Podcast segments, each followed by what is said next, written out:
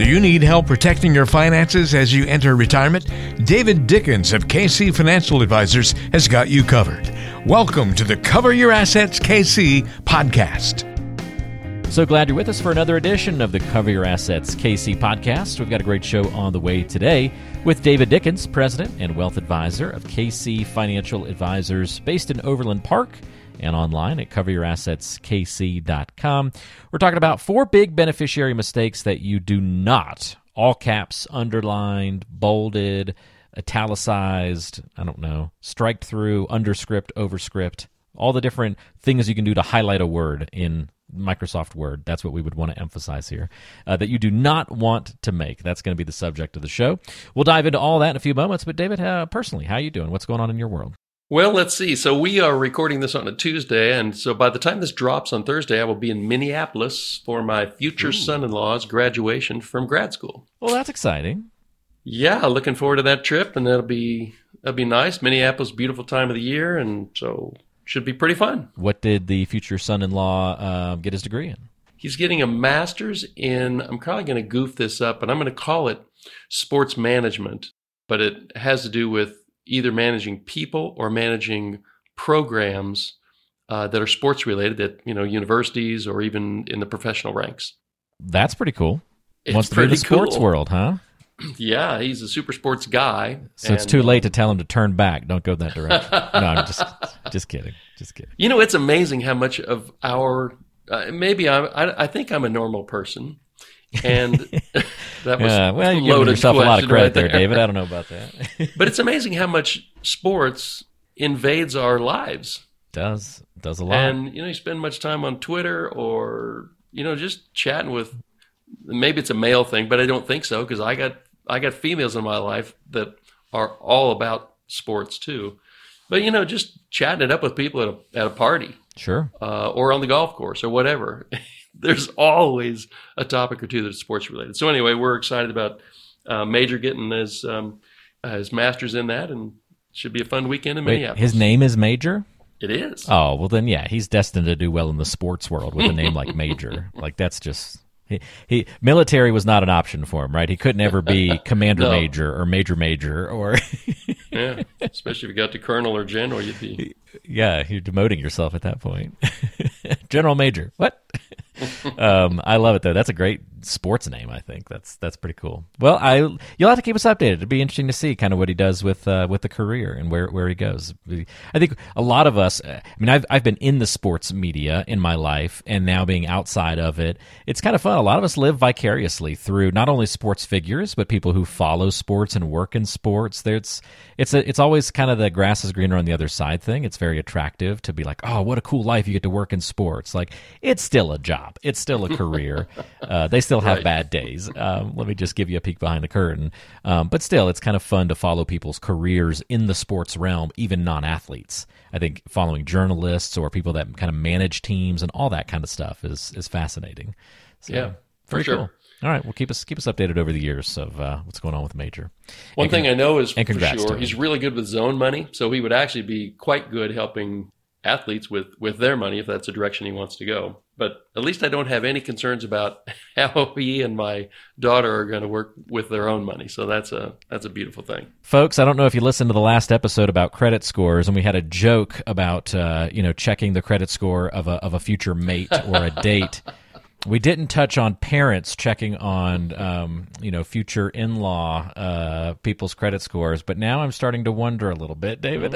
I have never done that walter but now that you bring it up, oh the, the seed has been planted oh, that's too good. Uh, by the way, if you didn't listen to that last episode, I guarantee you you'll learn something you didn't know before if you go and listen to it. So if you have any interest at all about credit scores or know somebody who's in that realm of maybe needing to be interested in learning about credit scores, David dropped some great information in that last episode. So definitely go check it out. Uh, but let's move to today's focus, David. You mentioned at the end of that last episode that this uh, idea of today's podcast, unfortunately, is kind of born out of a real life situation where some beneficiary mistakes had been made and, um, or at least weren't set up properly and led to some issues. So let's dive a little bit into, uh, you want to kind of give us an overview of beneficiary selections and why this is important first, and then we can get into the mistakes themselves?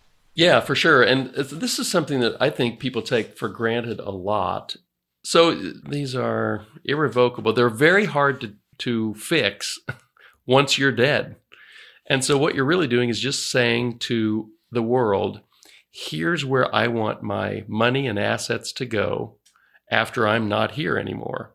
And you can't do that once you're not here anymore. So there it's something that we take for granted because it seems so simple. But you would be amazed, Walter, in my business to see how many times people either forgot a couple of assets or just made a mistake that they never went back to fix.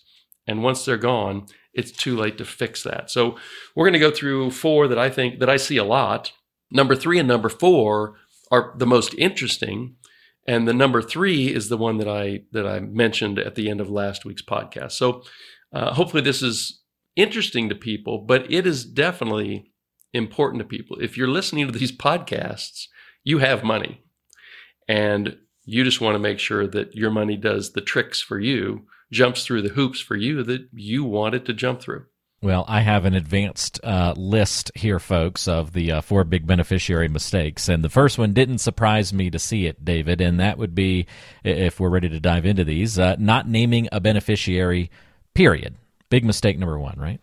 That's a really big mistake.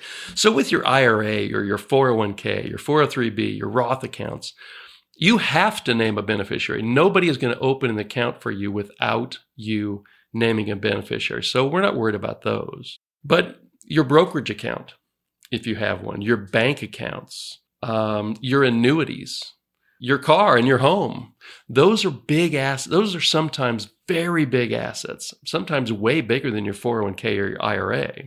And nobody's going to make you name a beneficiary for those.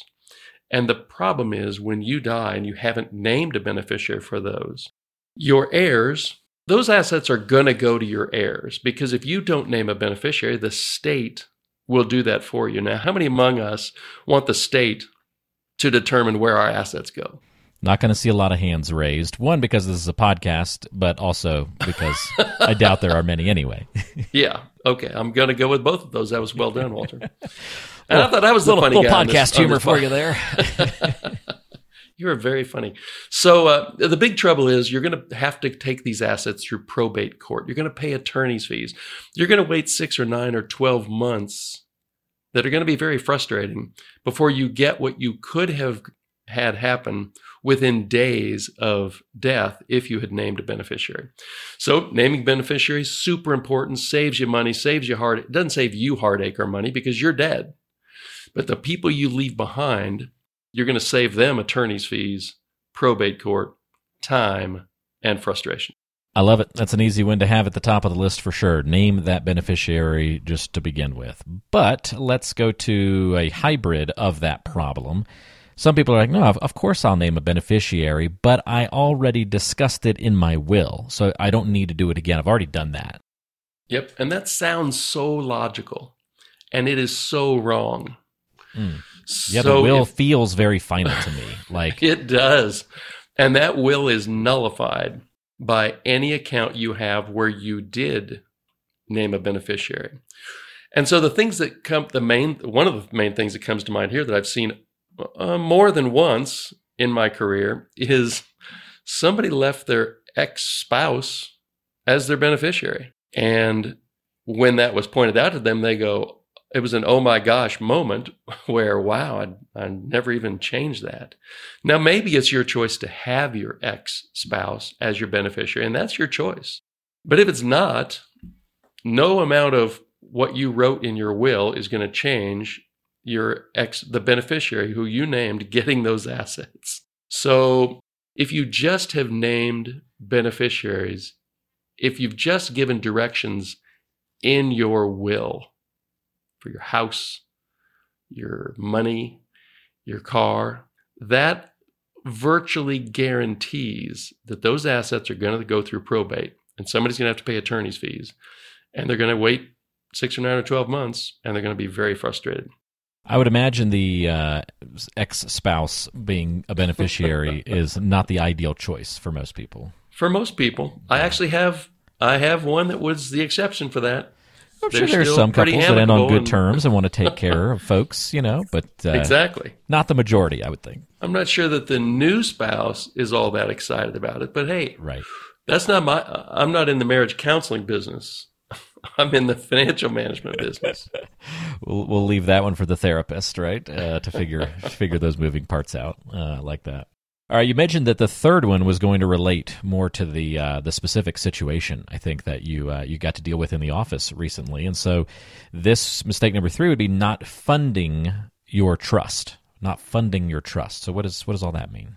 It's and that's a phrase that most people kind of you get a blank stare Yeah, because they say, "Well, I set up this trust." So here's the here's the the recent super nice lady, now super nice widowed lady, 50-year-old husband died unexpectedly of a heart attack. They had a big, beautiful three-ring binder with all their trust documents in it from a big, well-known downtown Kansas City law firm.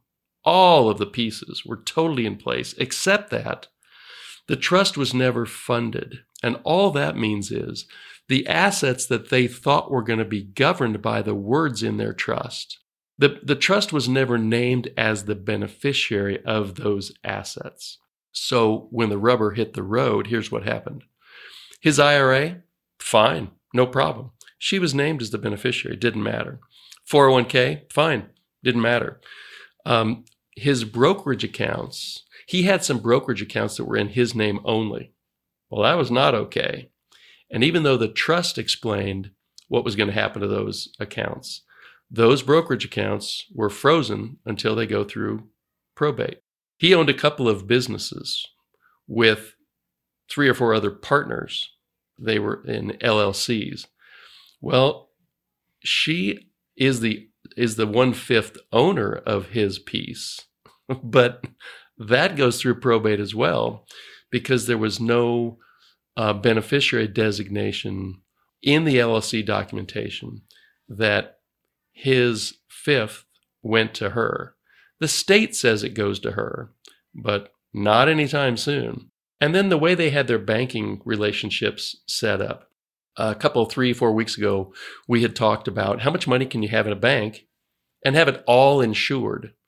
And it can be a lot of money, way more than the $250,000 of FDIC coverage, except that you have to open accounts in various names. For instance, he had a bank account and a couple of CDs that were in his name only. Well, she's going to get that money, but not anytime soon because that goes through probate as well. If they had named the beneficiary as the transfer on death or the TOD, or if he had named her as the beneficiary or the TOD, it would have been fine. But the, the, the trust discussed what was going to happen with those assets, but the trust was never named as the beneficiary of those assets. That's what is considered to be funding your trust. Otherwise, that big, beautiful trust document in that really handsome binder is just a bunch of pieces of paper uh, that are going to cause you to take all of those assets through probate. That's not why they spent all of that money and all that time getting the trust binder put in place.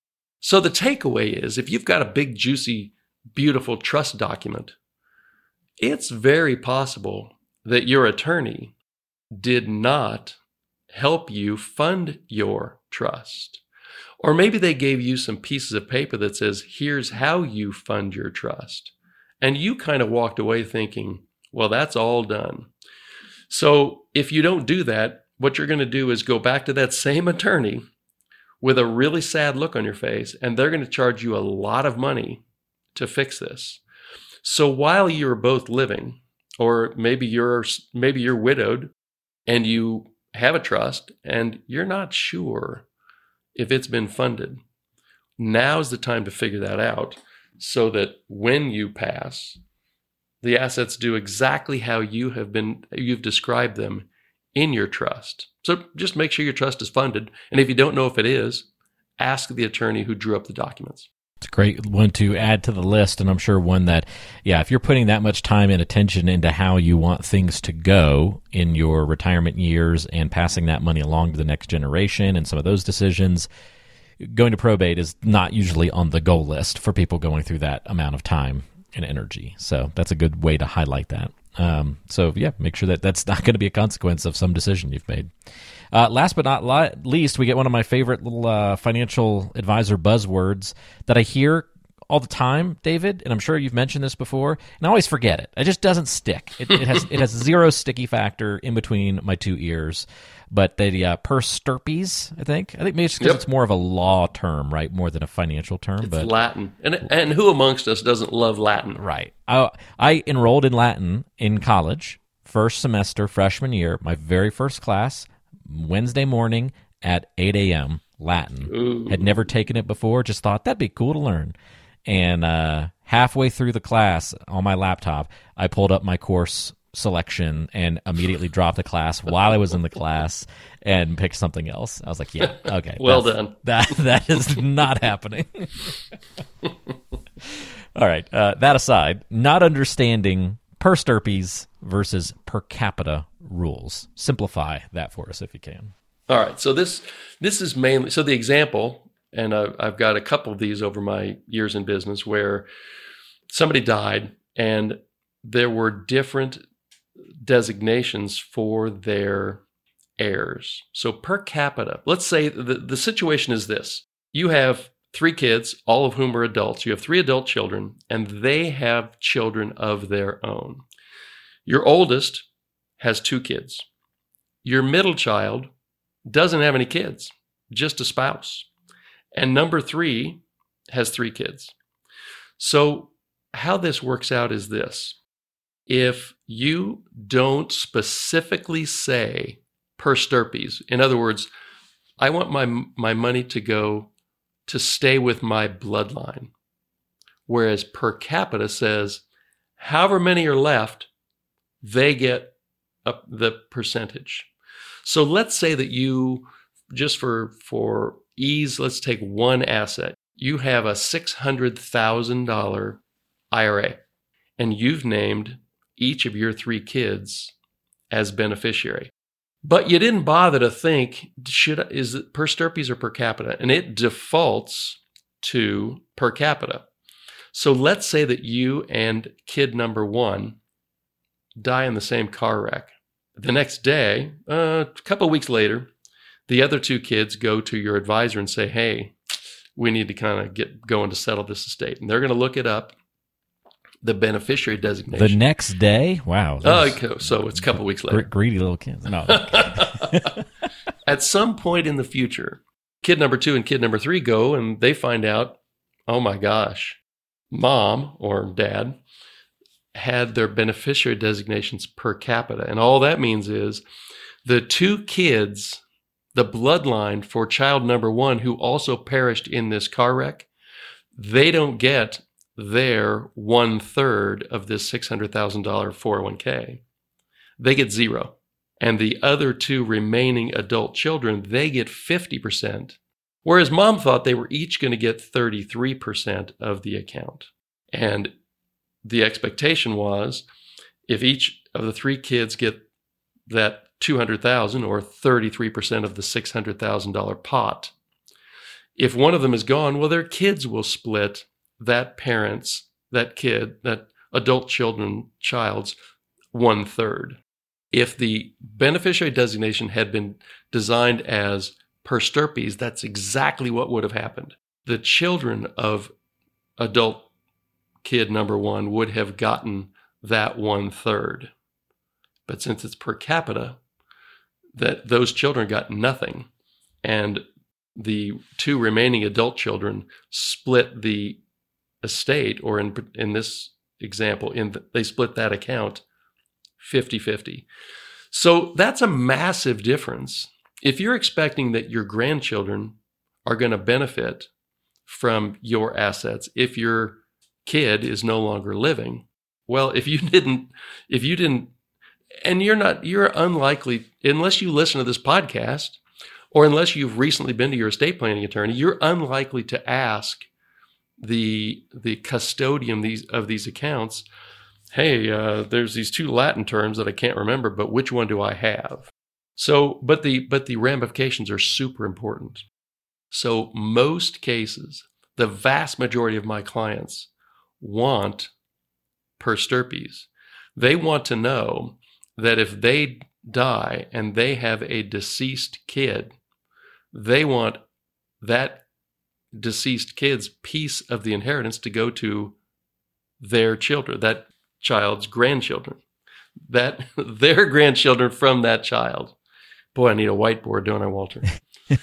this might so, be good for a follow-up video, although I know you're not a big video guy. Hopefully, with all my David. stumbling, exactly. Hopefully, with all this stumbling around, what is brought home to you is if you have multiple heirs on a particular account, and you want to make sure that it that their percentage stays within their bloodline and goes to your grandchildren on that side, you have to make sure that a box was checked per stirpes.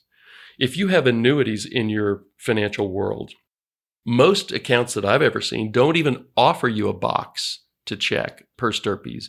You have to include a separate list that says, these are my beneficiaries per stirpes, and then you list them and the percent that each of them get. So it's a super important piece to understand, and it's not always easy to get done what you want to get done, but it's really important. So if that's important to you, make sure that you mention that to your advisor, to your custodian, to your bank. If you've done a really good job of saying, of putting a TOD on your bank accounts, make sure you know whether those monies go per stirpes or per capita. Okay, very good. That's a great breakdown. David, I, I still feel like a week from now it's all that'll evaporate out of my brain, but um, for for whatever reason, those two I always get them get them mixed up. Um, but uh, it's still it's great reminder because now I have this podcast I can go back and listen to, and whenever I forget, I can remind. I'm myself. guessing that as many times as I tripped over over beneficiaries' names or titles, you may need to go back and listen to this a time or two just to figure out what I just said. I think But- it's a good illustration, though, because that's why, you know, when you get to this kind of planning conversation, this is not falling under the category of we're just trying to make it complicated so you'll hand it over and just say, just do it for me. Although many people may go that direction because, yeah, you just get that feeling at some point. But it just illustrates that you're starting to get into some legal stuff here. Paperwork's important and having things in writing. I think it just kind of underscores that, having it spelled out in writing, listed out just gets really important when we start talking about this kind of tail end financial planning, estate planning, um, those different types of words when they come up. It's just so important to just not just talk about these things, but really have it in writing so that you can understand, review it, be able to point to it, and say, "This is what I have." Yep. So this this last example actually came up with a with a, uh, a deceased parent who listed their uh, it was like five different adult kids, and one of the kids was dead by the time that this mother died, and so that guy's two kids were left out, but the aunts and uncles got together and said, you know what, we know what mom really meant, so they made it right. But the law doesn't make you do that. And so, eh, you know, you see it every once in a while, and it's really important. So take a look at it. If, if you're if getting money to to the right family members is important to you, make sure you understand this concept coordinate the uh, all those moving parts very easily by having somebody to help kind of quarterback all these conversations and your financial advisor can certainly do that. Uh, if you'd like to get in touch with david dickens to talk not only about making sure your beneficiary um, selections are not left vulnerable to mistakes like the ones we've talked about on the show today but also talk about investments retirement planning and all the other elements of making sure that you are set up for a successful financial future Pick up the phone, give David a call, 913 317 1414. Start the conversation that way, 913 317 1414. Or you can go online to coveryourassetskc.com. Get in touch through the website, find out more information about David, uh, the business, the show, and uh, you can check out past episodes. The full library is there.